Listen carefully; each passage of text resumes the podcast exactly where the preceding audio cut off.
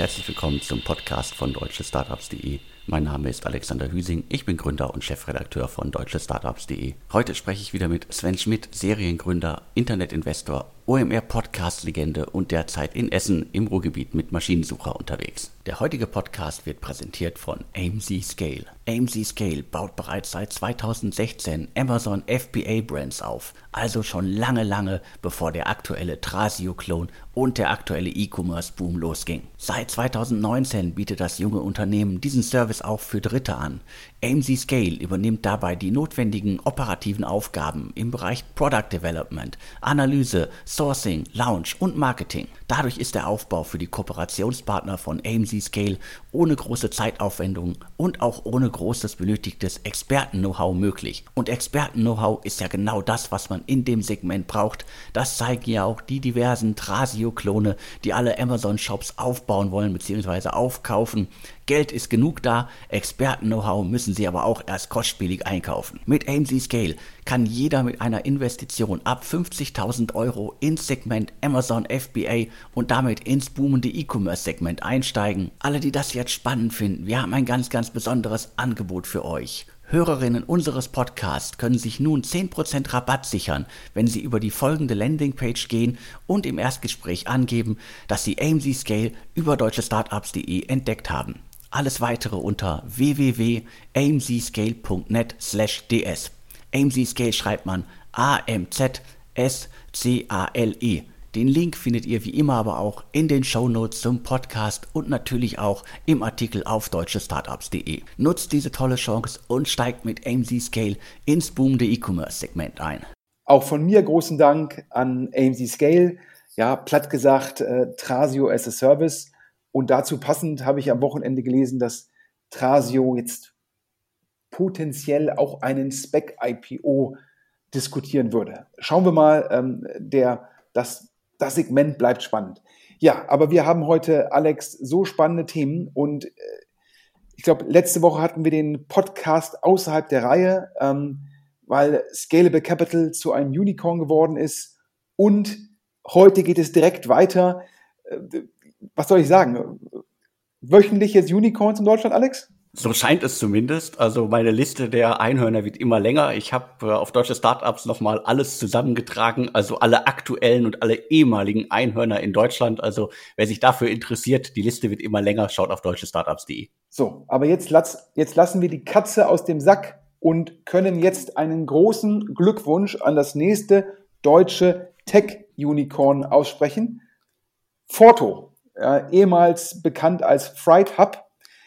Ähm, Softbank, ähm, ja, glaube ich, jedem Hörer äh, mehr als bekannt, ähm, investiert 200 Millionen US-Dollar auf einer Bewertung von ungefähr einer Milliarde US-Dollar in Forto.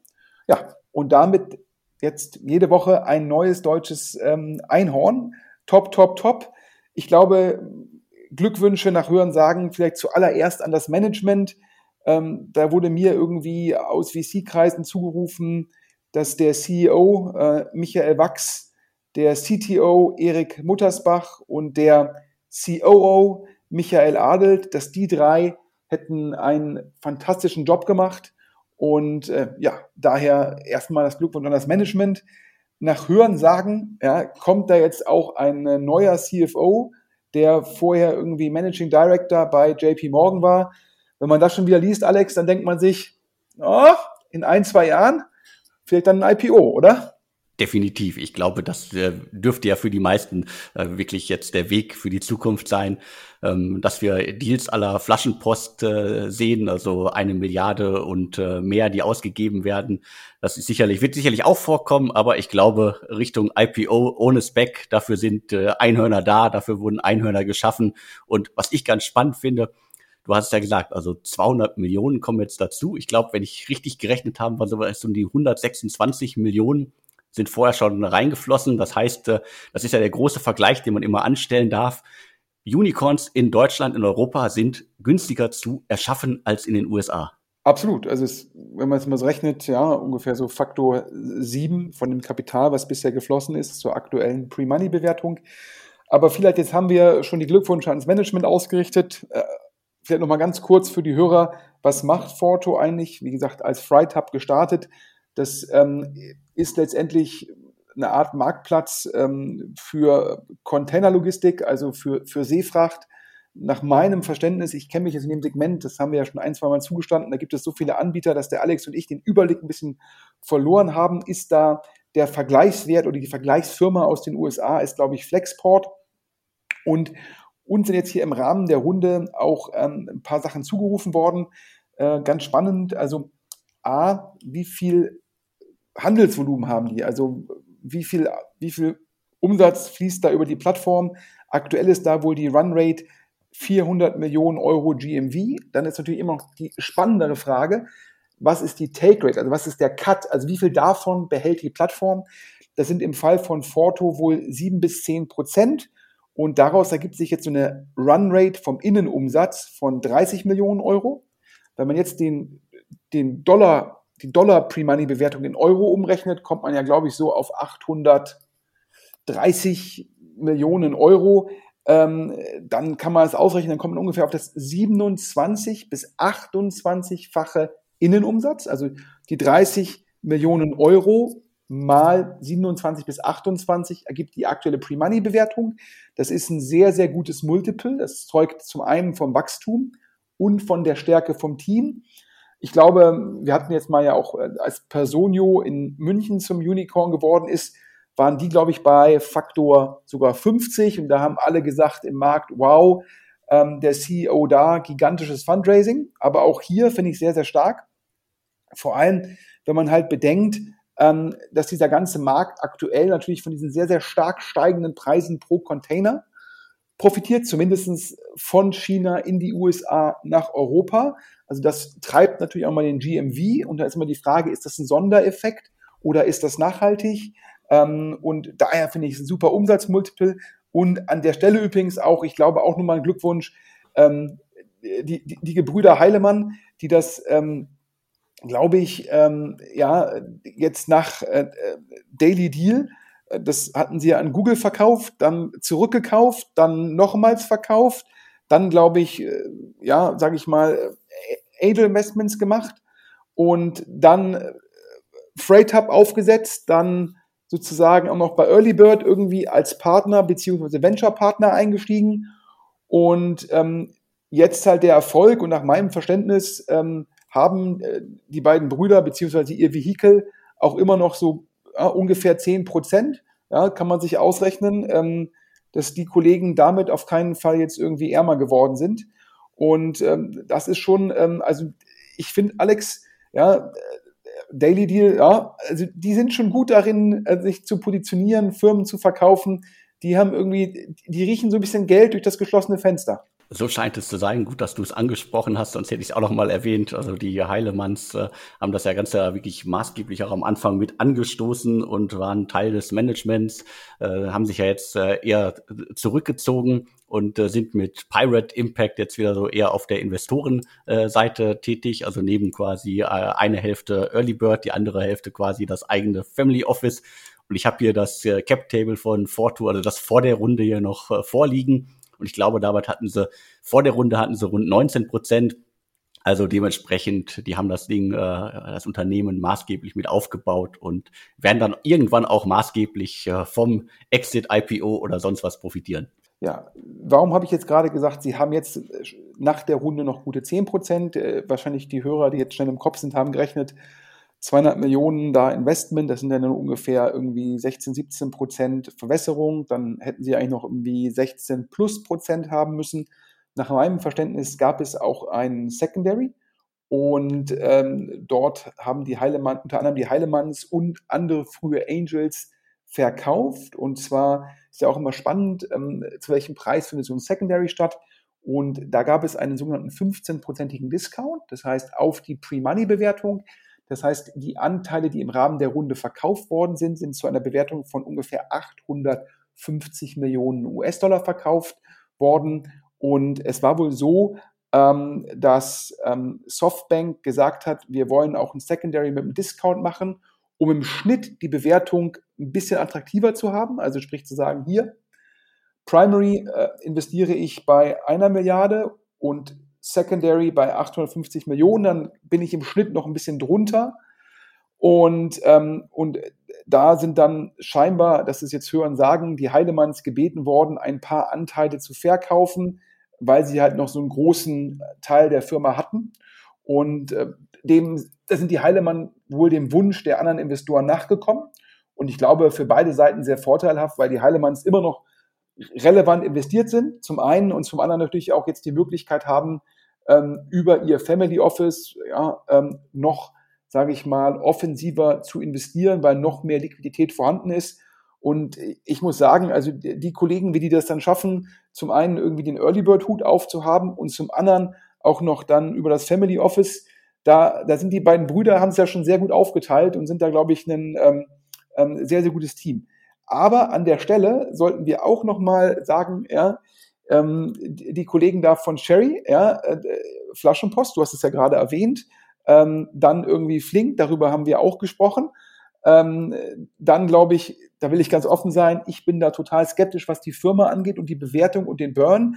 Ähm, Infarm, aber da ist ja scheinbar auch ein Spec-IPO zumindest in der Diskussion. Und jetzt hier den Erfolg mit Forto und ähm, Softbank, die haben auch einen Lauf, Alex. Die haben auf jeden Fall einen Lauf und äh, damit sollten sich dann auch der zweite Fonds auf jeden Fall schon mal gut gerechnet haben, weil da ist ja dann das äh, Forto-Investment drin. Guck, da weißt du mehr als ich. ich. Das ist für mich teilweise so schwer zuzuordnen, aus welchem Fonds kommt welches Investment. Ich hätte jetzt gedacht, äh, Forto oder Freight Hub, das war noch so früh, dass das noch aus dem ersten Fonds gekommen ist. Aber ähm, wie dem auch immer sei, also ich glaube, ähm, das ist dann zum Schluss ein Luxusproblem, ähm, äh, in welchem Fonds dann die Unicorns genau drin sind. Ich glaube, äh, die LPs von Sherry können sich aktuell ähm, äh, sehr, sehr freuen. Ja, und daher äh, großen Glückwunsch nochmal ans Management-Team, auch an die Heilemanns, wo ich echt sagen muss, Respekt ähm, an Sherry und Co. Also, und natürlich, ich habe es ja gesagt, ja, ich, manch, bei manchen Bewertungen, auch jetzt das Multiple ist natürlich top, top, top. Ich bin da wahrscheinlich persönlich zu konservativ. Ich sehe das immer so ein bisschen skeptisch, aber für Berlin, für Deutschland als Tech-Standort super, dass wir aktuell, dass so viel Kapital in den Markt fließt, ähm, von, ja, ob das dann irgendwie Tencent bei Scalable Capital oder jetzt Softbank, bei Forto. Ähm, also das sind ja auch dann verschiedene Investoren, Kotu, wie sie alle heißen. Also ist auf jeden Fall ähm, klasse und ich glaube einen ganz, ganz großen Glückwunsch an, an alle Beteiligten. Ja, ähm, an der Stelle, ähm, Alex, ich glaube, wir hatten mal vielleicht ganz kurz drüber gesprochen, da haben wir exklusiv vermeldet, glaube ich, das Benchmark in So Rare in Frankreich investiert. Vielleicht von dir nochmal ein, zwei Worte für die Hörer. Was ist So Rare? Ist schon eine Weile her, also wer aufgepasst hat, äh, kann sich vielleicht noch dran erinnern. Äh, Sorare, ein äh, Startup aus Frankreich, die kann man sozusagen in das Segment digitale Sammelbilder verorten. Also auch ein ganz, ganz heißes Thema. Also da sind diverse Promis eingestiegen, auch neben Benchmark etliche deutsche Business Angel und VC-Mitarbeiter. Also ein, ein Thema, das so richtig heiß ist und äh, dementsprechend ja nicht nur in äh, Frankreich, sondern auch in den USA ein gigantisches Thema äh, ist. Also alles, was digitale Sammelkarten beinhaltet. Also es geht im Grunde um das ganze äh, Schlagwort ist da, glaube ich, äh, NFT. Das ist ja auch gerade so ein Hype-Thema. Also äh, das ist alles sozusagen in der Blockchain verankert. Äh, es gibt die Karten dann irgendwie, jede Karte gibt's dann irgendwie, sagen wir, äh, tausende Mal zwar, aber halt alles mit äh, digitalem Stempel. Man kann die Karten sozusagen untereinander, äh, untereinander handeln. Und letztendlich gibt es da auch verschiedene Ansätze, wo man dann auch damit dann ein Managerspiel gestalten kann und dementsprechend, also unterm Strich, absolutes Hype-Thema. Ja, ich glaube, äh, in den USA gibt es dieses äh, Dapper Labs, die mal diese Crypto-Kitties gemacht haben und jetzt, glaube ich, ähm, unter anderem für die NBA solche Sammelbilder oder halt, wie gesagt, ähm, NFTs entwickelt und dann, die dann über die Plattform getradet wird. Also da werden halt ähm, letztendlich virtuelle Rechte geschaffen, die dann über einen Marktplatz gehandelt werden. Und äh, meistens ist das dann im Rahmen von ähm, Lizenzabkommen. Und ich glaube auch bei Sorare ist das zumindest so ähnlich. Ich glaube, da kann man dann auch teilweise von dem Formel 1 Parcours in Monaco äh, Teil digital kauft, dann ist immer die Frage, wie viel davon gibt es? Ist das irgendwie einmalig oder gibt es das irgendwie zehnmal? Und das dann in Summe, ja, beeinflusst dann den Wert. Und ja, wir hatten über Sorare schon gesprochen und es war ja damals so, an, angeblich ja, ist da irgendwie Benchmark mitten in der Pandemie mit dem Privatjet aus den USA nach Paris geflogen, um dann äh, das Investment klarzumachen, angeblich zwei General Partner. Das hat sich auf jeden Fall für Benchmark gelohnt, denn wir können hier exklusiv verkünden, dass Softbank nicht nur in Forto investiert, sondern auf einer Bewertung von drei Milliarden Dollar auch in Sorare. Ähm, hilft jetzt nicht ganz sozusagen dem deutschen Ökosystem, aber sicherlich dem europäischen, Alex. Ja, es hilft vielleicht dem deutschen Ökosystem, indem es äh, Fanzone, quasi das deutsche äh, Startup, das in dem Segment unterwegs ist, äh, unterstützt und nach vorne treibt. Äh, da hatten wir ja auch schon darüber berichtet, dass da äh, Porsche Ventures eingestiegen ist und äh, die sind jetzt auch gerade in der ja, frühen Beta-Phase. Also man kann auf äh, Fanzone.io jetzt auch äh, virtuelle Sammelkarten öffnen, äh, die Karten mit äh, anderen äh, Teilnehmern, anderen Spielern tauschen.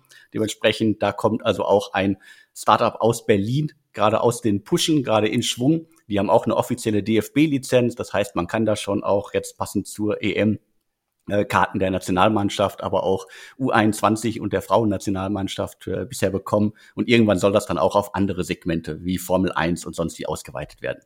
An der Stelle übrigens, wo ich mich ja immer über die Kollegen ein wenig, wie soll ich sagen, echauffiert habe, müssen wir auch mal einen Glückwunsch aussprechen an Erben Ventures, ähm, also ehemals E-Ventures, das E äh, stand und steht für Erben die heißen jetzt ja in der Zwischenzeit nicht mehr ähm, E-Ventures äh, oder Erben-Ventures, sondern die haben sich umbenannt in, äh, in Überschrift oder Anglizismus äh, in Headline-Ventures. Äh, ich habe zuerst geglaubt, ob, ob die jetzt eine Influencer-Agentur geworden sind. Ähm, und das Lustige ist halt, ähm, jetzt hat mir ein VC halt gesagt, ja, mit dem Soraya-Erfolg könnten die sich jetzt ja auch eine Namensagentur leisten, um sich dann nochmal umzubenennen. Denn was um Himmels Willen haben die sich gedacht, als sie sich in Headline umbenannt haben? Also daher so rare, Top Investment für die Jungs. Wie jetzt NFTs irgendwie sich so mit der Umwelt verhalten, ist wahrscheinlich eine Diskussion für einen separaten Podcast.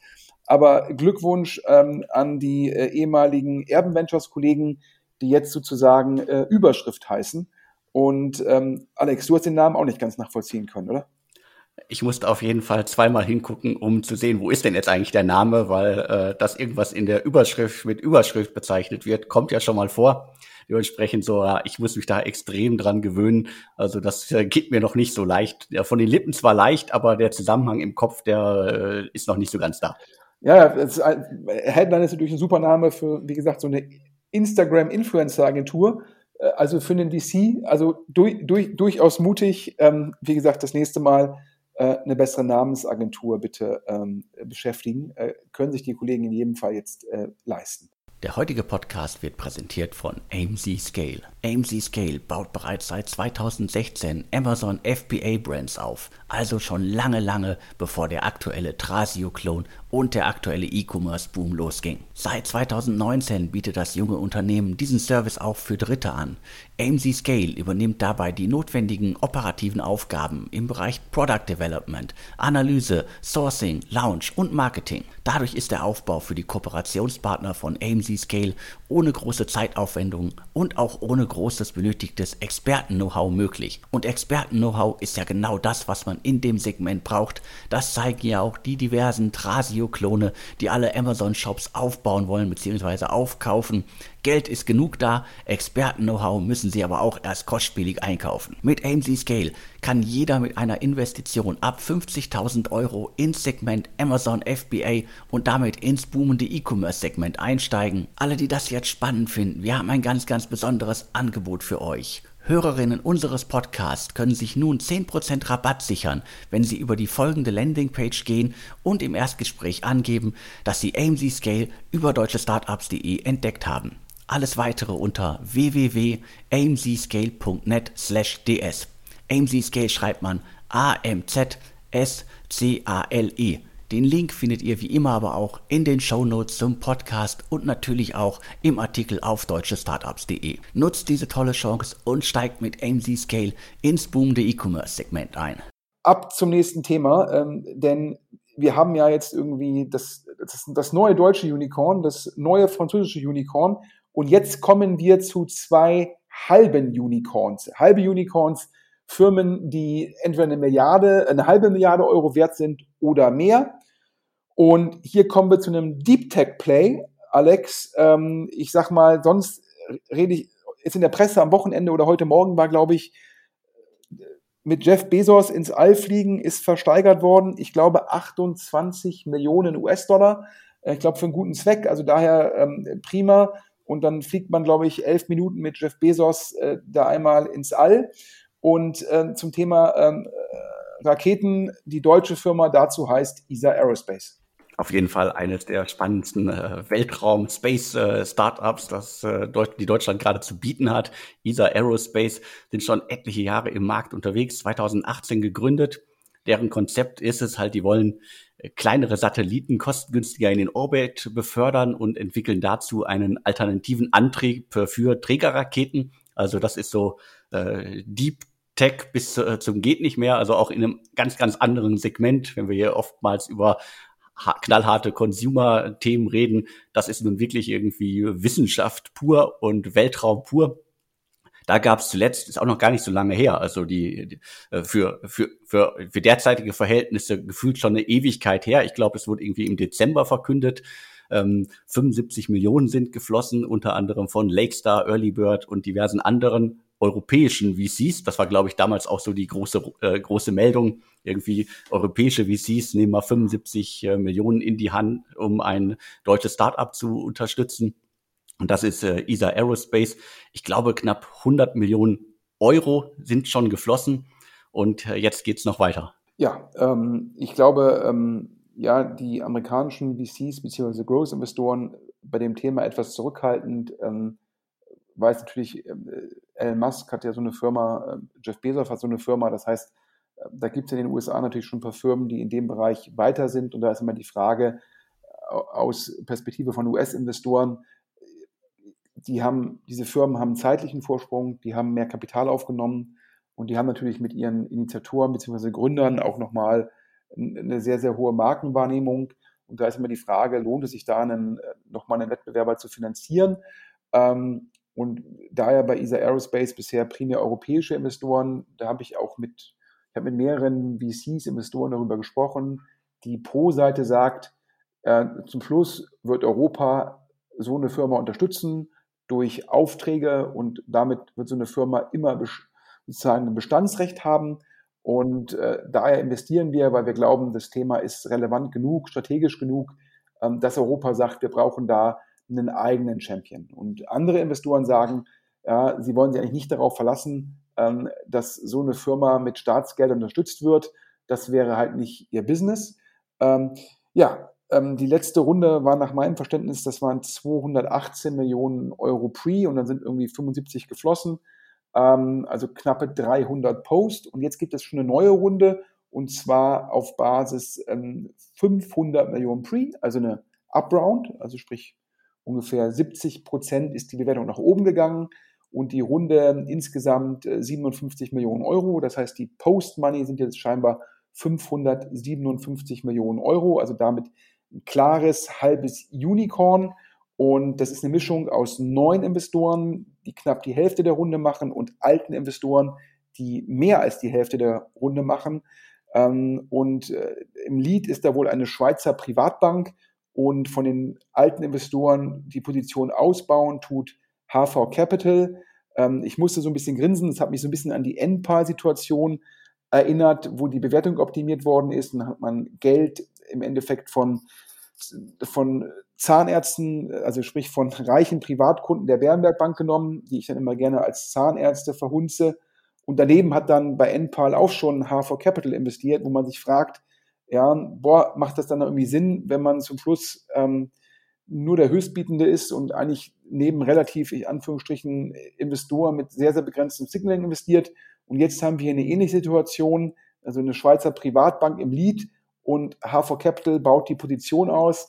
Da muss ich dann grinsen. Ich habe ja hier mehrfach schon im Podcast gesagt, dass ich deren Strategie im Growth-Bereich nicht verstehe, weil ich glaube, die haben da überhaupt keinen Wettbewerbsvorteil, sondern gegenüber Tiger, Insight, Kutu und so weiter oder auch Softbank, die haben weniger Kapital, weniger, weniger Brand Awareness außerhalb von Deutschland und jeder Gründer sagt dann halt, dann nehme ich lieber die anderen. Und äh, deshalb verstehe ich die Strategie von, von H4 Capital da nicht. Und dass die dann zum Schluss das Geld halt neben irgendwelchen Privatbanken ausgeben müssen, bestätigt ja, dass die nicht in die heißen Deals reinkommen. Und ähm, ich hatte darüber mit einem deutschen VC gesprochen, der mich übrigens korrigierte und sagte, ja, H4 Capital steht nicht für Has Been Venture Capital, sondern die würden in der VC-Szene nur noch Holiday Ventures heißen. Ähm, das sei sozusagen, wofür HV stehen würde. Und daher, ich glaube, Holzbrink Ventures in Deutschland im, im Pre-Seed-Bereich sicherlich eine sehr gute Position. Was die im Growth-Bereich machen, das verstehe ich nicht. Das scheint mir alles davon getrieben zu sein. Man hat halt einen größeren Fonds geraced, man muss das Geld unterbringen, weil der größere Fonds heißt halt mehr Management-Fee und so weiter und so fort.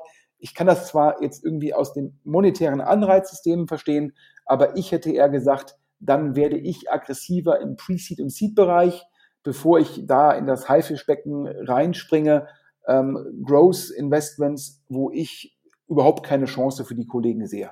Also das dazu. An der Stelle übrigens spannend, mir wurde zugerufen, also ähm, Project A Ventures, ähm, ja, hier im Podcast auch als Heinemann und Associates bekannt, weil zum Schluss letztendlich äh, nur auf dem Papier alle Partner gleich sind, aber zum Schluss äh, Florian Heinemann der gleiche unter den gleichen ist. Auch die würden jetzt einen neuen Fonds raisen, nicht überraschend, aber die würden einen richtig großen Fonds raisen ähm, und die würden dafür auch weitere Partner suchen. Das hatte mich überrascht oder auch nicht überrascht. Beim letzten Fonds hieß es ja auch, ähm, sozusagen, ist ja auch größer geworden. Da hieß es ja aber zuerst auch, wir, ähm, wir suchen, äh, wir befördern aus dem Inneren heraus, wie das ja die meisten VCs machen. Und dann hat halt, hat halt äh, Project A aber zwei externe neue Partner bestimmt.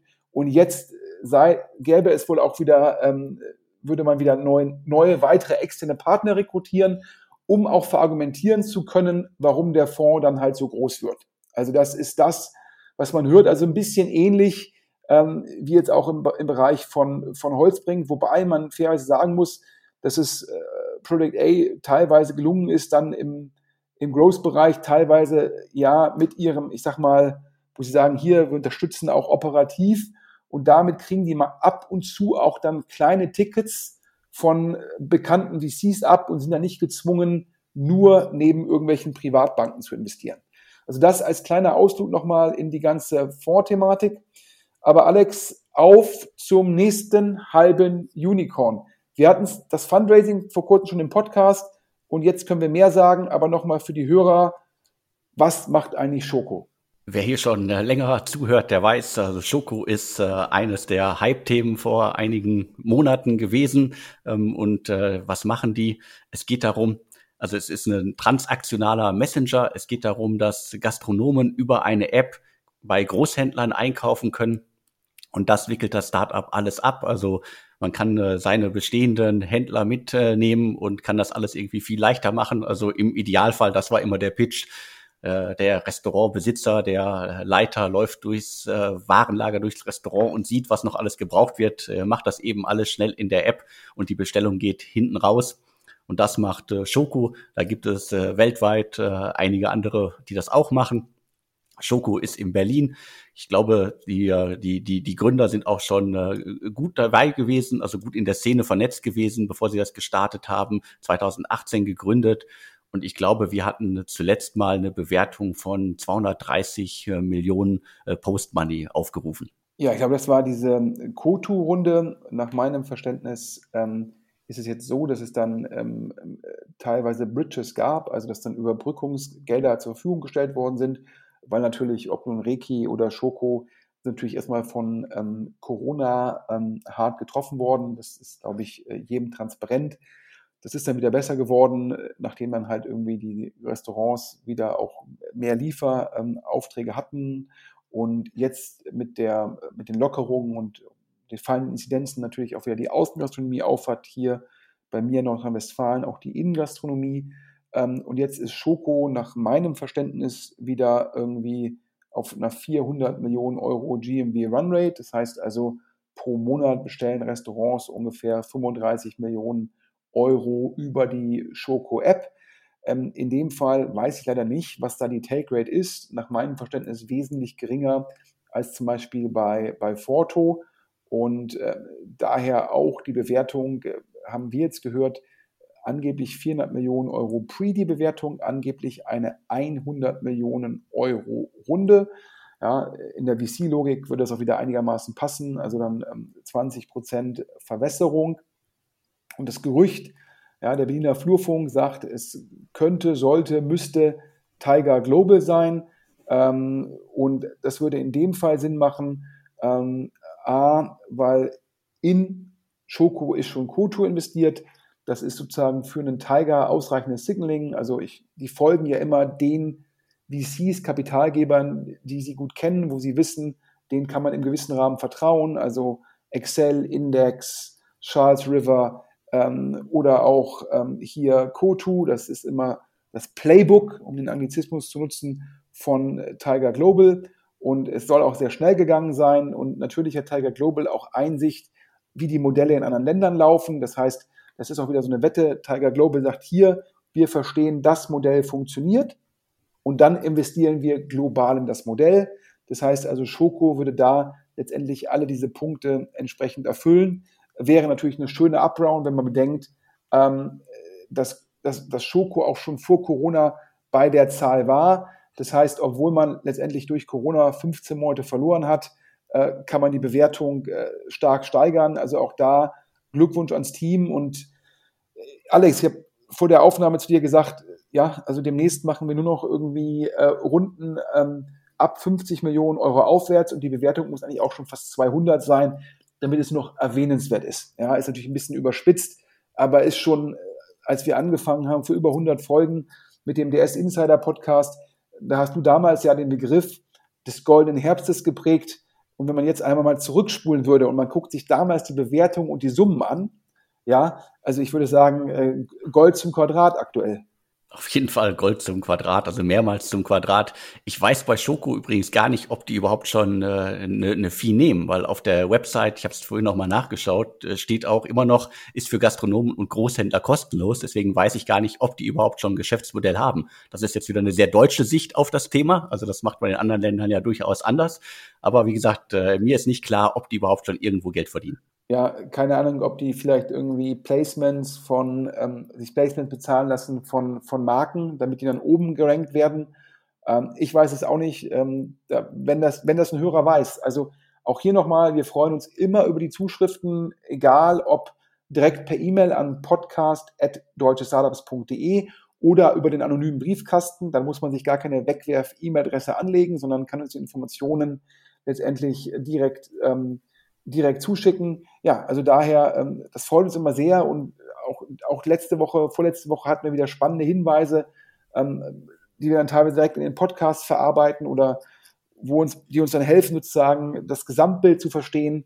Und äh, hin, auf jeden Fall hier ein Dank an einen Hinweisgeber. Da bringen wir in zwei Wochen äh, auf Basis Hinweis, glaube ich, eine sehr, sehr spannende Story. Also daher, wir lesen das alles, nehmen das alles auf und gucken, was wir da rausholen können. Also da großen Dank. Der Podcast wäre nicht so gut, ähm, hätten wir nicht auch so Top-Input ähm, von den Hörern. Ja, also daher Schoko, großen Glückwunsch. Ähm, nach meinem Verständnis, wie gesagt, auch die Reiki-Runde wird natürlich eine große. Das ist sozusagen der Anbieter in UK, wo Benchmark investiert ist, also ein bisschen das Benchmark, was auch in Soraya investiert ist.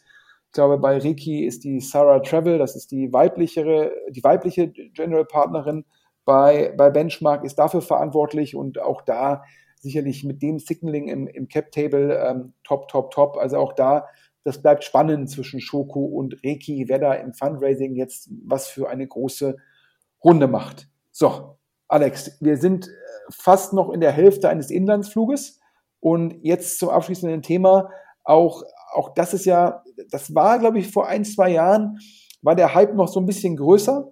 Ähm, aber eine Firma hat sich da in Deutschland in dem Segment, glaube ich, ganz klar als Marktführer etabliert. Wir reden über das äh, Boom-Segment äh, Cannabis. Du hast es gesagt, also das ist auch schon eine Weile her. Äh, also ein, ein großer Boom äh, hat da stattgefunden und findet auch immer noch statt, wobei sich das in der letzten Zeit äh, natürlich äh, ein wenig aufgesplittet hat. Aber die Sanity Group aus Berlin ist auf jeden Fall ganz vorn dabei. 2018 gegründet von Finn Hensel, dem Movinga-Retter und äh, Fabian Friede.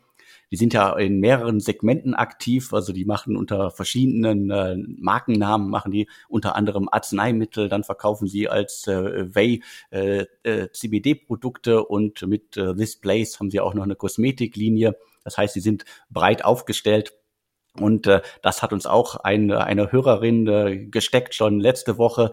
Die haben jetzt auch eine Runde abgeschlossen. Die soll wohl auch äh, in den nächsten Tagen offiziell verkündet werden. Und die wollten eigentlich, das ist uns zu Ohren gekommen, 25 Millionen einsammeln. Also im Vergleich zu den anderen ganz, ganz großen Runden natürlich eine kleine Runde, aber immerhin auch noch äh, 25 Millionen. Das hätte es vor einigen Jahren auch mal nicht ebenso gegeben. Vor allen Dingen, weil die ja erst auch Ende des vergangenen Jahres eine Runde verkündet hatten. Damals waren es waren, glaube ich, irgendwie diverse Schauspieler, Promis und so weiter eingestiegen. Und äh, jetzt gibt's 35 äh, Millionen obendrauf, nicht nur 25 Millionen. Und unter anderem, das wurde uns äh, zugeflüstert von Red Alpine und einigen amerikanischen VCs. Und ich habe auch noch ein paar Infos zur Bewertung. Also die Bewertung soll jetzt so grob bei 160 Millionen Post-Money liegen. Dementsprechend, da konnte man auch ordentlich zulegen. Also Cannabis bleibt ein spannendes Thema und äh, auch mit dieser Aufteilung auf verschiedene Segmente ist ja äh, die Sanity Group sehr breit aufgestellt und ich glaube, das kann immer auch helfen. Und wenn ich es richtig zusammengerechnet habe, dann müssten jetzt auch schon 60 Millionen Euro in das Unternehmen geflossen sein. Ja, muss man natürlich an dem Finn Hensel äh, gratulieren. Ich persönlich, ähm, boah, ist das jetzt für mich also der Finn Hensel macht einen mega Job, mega PR-Job, mega Markenbildungsjob, hat das Thema extrem gut besetzt. Ich habe das ja auch gesagt, ganz klar, zumindest aus meiner Wahrnehmung, der Marktführer ähm, hat dann auch diesen, sage ich mal, Multi-Geschäftsmodellansatz, ähm, um zu gucken, in welchem Segment kann man halt im Endeffekt wie viel Wert generieren und da halt so ein bisschen äh, divers aufgestellt. Für, für mich ist das halt boah, im, im engeren Sinne kein Tech-Thema. Ja? Also es ist mehr so eine Art Con Consumer äh, Marketing Play, ähm, zu sagen, hier ist ein Segment, was halt irgendwie wächst und da baue ich halt eine Marke auf und wenn mir das gelingt, kriege ich halt dadurch eine, eine Überrendite, aber im engeren Sinne halt nicht Tech. Und aber der Finn Hensel hat natürlich irgendwie mit seinem Tech-Hintergrund, ähm, mit seiner Vernetzung, macht er das halt sehr, sehr gut. Ja, ich bin an dem Thema einfach, ich habe den Hype nie so 100% nachvollziehen können, aber ich bin bei dem Thema auch wahrscheinlich einfach viel, viel, viel, viel, viel zu weit weg. Und ähm, auch da muss man einfach sagen, ist natürlich gut, äh, anstatt irgendwie, dass wir als Land da immer nur sag, vielleicht Produkte in dem Bereich importieren, ähm, zu sagen, wir haben da selbst jemanden, der die Wertschöpfung im Land abbildet. Und äh, daher da von mir auch Glückwunsch. Und ähm, ich glaube, in so einem Podcast, wo man natürlich darüber redet, eine Milliarde Bewertung, drei Milliarden Bewertung, halbe Milliarde, halbe Milliarde, wirken dann irgendwie so ähm, 160 Millionen Euro, wirken dann, dann irgendwie klein dagegen, aber nochmal, ja, also ich kenne auch ganz, ganz andere Zeiten und, ähm, und es ist für so eine junge Firma meines Erachtens eine top, top, top Bewertung. Und ich glaube, das dürfen wir auch nicht vergessen, wenn wir so einen Podcast machen. Ja, das, also A, Survivorship Bias, ja, das ist natürlich, man redet immer nur über die, die dann so große Runden machen und vergisst dann halt komparativ dann zu sagen, gibt da eine, auch ganz andere Startups, ja, Bootstrapped und so weiter und so fort. Und auch 160 Millionen, wie gesagt, vor, als wir mit dem Podcast hier vor drei Jahren, glaube ich, da angefangen haben, ähm, ja, da hätten wir noch gesagt, wow, wow, wow, wow. Ja, und ähm, ja, und jetzt hier eine Folge mit irgendwie, wovon fünf Runden irgendwie 160 Millionen Euro dann die kleinste Bewertung ist, das äh, sagt auch eine Menge über den Markt aus. Ja, aber Glückwunsch an alle und ja, ich glaube, einmal mehr zeigt das halt, dass äh, es braucht keine, kein staatliches Geld. Ja? Der Markt, der funktioniert, der Venture-Markt und ähm, äh, ob es nun die Nordamerikaner, Nordamerikaner sind oder die Asiaten oder die Europäer selbst, ich glaube, Deutschland profitiert aktuell davon von den Investments. An der Stelle, ja, glaube ich, wir kommen zum Schluss, ja, ein bisschen kompakter, ein bisschen kürzer, nochmal einen großen Dank ähm, an AMC Scale. Ja. Ich, ich übe noch an der Aussprache, sozusagen dem Trasio as a Service. Ich glaube, ähm, gegeben die Relevanz von Amazon als Marktplatz und wie man sich da potenziell positioniert mit Marken, ist das, glaube ich, als Agentur eine sehr, sehr sinnvolle äh, Positionierung zu sagen, ich habe ein Serviceangebot, was sich sozusagen darauf fokussiert. Also da äh, die Kollegen meines Erachtens strategisch da eine gute Entscheidung getroffen und äh, gibt ja jetzt auch genügend Trasio-Klone, die sicherlich kurzfristig auch noch äh, externe Beratung brauchen. Ähm, ja, ansonsten ähm, immer zum Schluss der Hinweis, jetzt nächste Woche zu 99 Prozent kein DS Insider Podcast. Das war letzte Woche eine Ausnahme, weil wir da ja die Informationen ähm, zu Scalable Capital hatten und die Exi vermelden wollten. Das heißt, jetzt wieder kann ich nur sagen, die drei anderen Formate, News vom Alex, immer in der Woche, wo es keinen Insider-Podcast gibt. Dann die Interviews, kann man einfach bei Soundcloud meine Liste gucken. Also top, top, top, top Gäste. Und dann, was ich ja immer super finde, wenn der Alex halt die jungen Startups unterstützt und denen kostenlos die Möglichkeit gibt, sich vorzustellen, das finde ich top, denn auch die ganzen großen Firmen, wie wir reden, auch die waren alle mal klein. Ja, und das darf man halt nicht vergessen. Und daher, Alex, ich glaube, ähm, und ansonsten noch, zu guter Letzt hätte ich meiner vergessen, ähm, ganz großen Dank an die ganzen Sponsoren. Ich glaube, der DS Insider Podcast ist ausverkauft, inklusive Januar nächsten Jahres. Wer also im Februar buchen will, Februar ein Top-Monat, weil natürlich irgendwie äh, dort immer sehr hohe Hörerzahlen ähm, und vor allem halt, ich glaube, es hört sich immer ein bisschen zu, noch ein bisschen zu sehr Eigenlob an, aber wir erreichen wirklich die 10.000 Entscheider in der deutschen Tech-Szene. Daher auch einen großen Dank an die ganzen GPs, Private Equity Leute, Growth Investoren, Gründer, ja, Multiplikatoren, die diesen Podcast hören. Denn ihr macht den Podcast so spannend ähm, für unsere Partner, weil ich glaube, man kann in Deutschland diese Zielgruppe nirgendwo anders in der Qualität erreichen und das Ganze für nur 3000 Euro für drei Nennungen. Also pro Nennung nur 1000 Euro, um 10.000 deutsche Tech-Entscheider zu erreichen. Und man sieht es ja auch immer wieder, die Leute, die es doppelt, dreifach, vierfach buchen. Das würden wir alle nicht tun, wenn es nicht mega funktionieren würde, Alex. Das denke ich auch. Und äh, die Reaktionen der Werbekunden zeigen ja auch immer wieder, äh, nach, der, nach der Buchung ist vor der Buchung dementsprechend, wer jetzt äh, schon äh, den Mediaplan fürs nächste Jahr vorbereitet, also schreibt uns eine E-Mail an podcast.deutsche-startups.de. In dem Sinne, wir wünschen euch allen einen guten Wochenstart. Und Alex, vielen, vielen Dank.